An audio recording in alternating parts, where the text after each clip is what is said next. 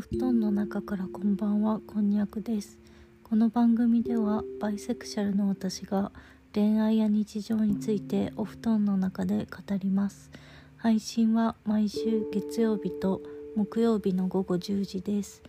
セクシャルマイノリティの方や恋愛経験の少ない男性に役立つ内容を発信しています。ぜひ目をつむってリラックスしながら聞いてください。それではお楽しみください。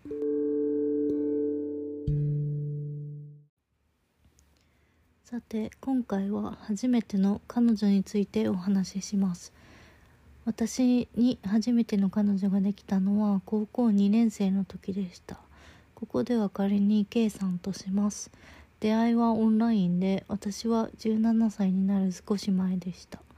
当時はメルトモ募集掲示板っていうものがあって思春期だった私はずっと謎の寂しさを抱えてて誰かと話したいなっていう気持ちからそのサイトに登録しました。でもまだ倍の自覚がなかったんで主に連絡が向こうから来た20代から30代の男性とやり取りをしてたと思います。まあ今考えると女子高生とおじさんが何の規制とかもなく知り合えるサイトっていうので結構やばいし危ないですよね。でまあ実際に危ない経験っていうのもしたことがあって今回は話さないんですけどもオンラインの出会いっていうのはやっぱり怖い部分はあるなっていうふうに思います話を戻すとある日21歳の大学生のお姉さんから「話しませんか?」っていう連絡が来たんですよでプロフィール見に行ったら結構良さそうな感じだったんで連絡を取ってメアド交換をしてその後写メ交換をしてメールを始めたんです。もう掲示板とかメアドとかって死後だと思うんですけどすごい懐かしくないですかね。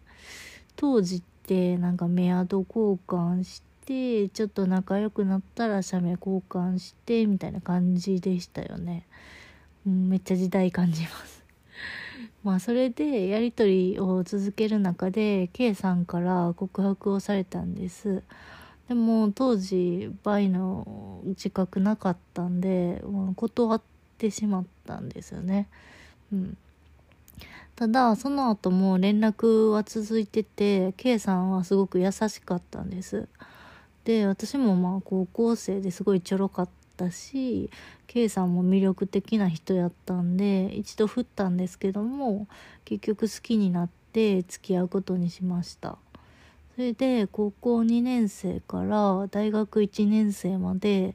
だいたい2年半ぐらい付き合いました。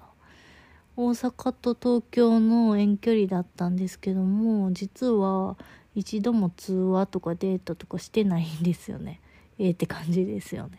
うん。そう。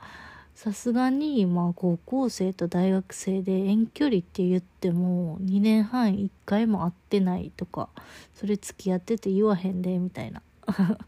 それはね同じことをね後から友達に言われました。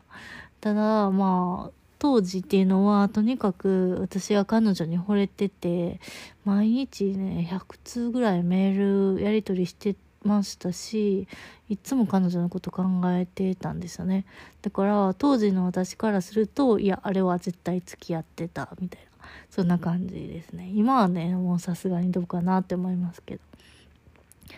でまあメールで毎日100通って今考えるとほんまにえぐいですよね。だって1分おきぐらいに返信していましたもん。もうだって1分おきでもメール待ちきれへんくなってて何回もドコモの受信センターに問い合わせとかするんですよね。来てないかな来てないかなみたいな。でそれで来てるとめっちゃ嬉しいみたいな。いやほんまに懐かしいです。でここまで聞いて一度も会わへんとかやっぱおかしいって思った人いると思うんですよね。うんそうなんですよね。うん。私ね騙されてたんですよね。何を騙されてたかっていうと年齢とか名前とかもう全部なんですよね。ほんまにびっくりしました。うん。どうやって気づいたかっていうと画像検索なんですよね。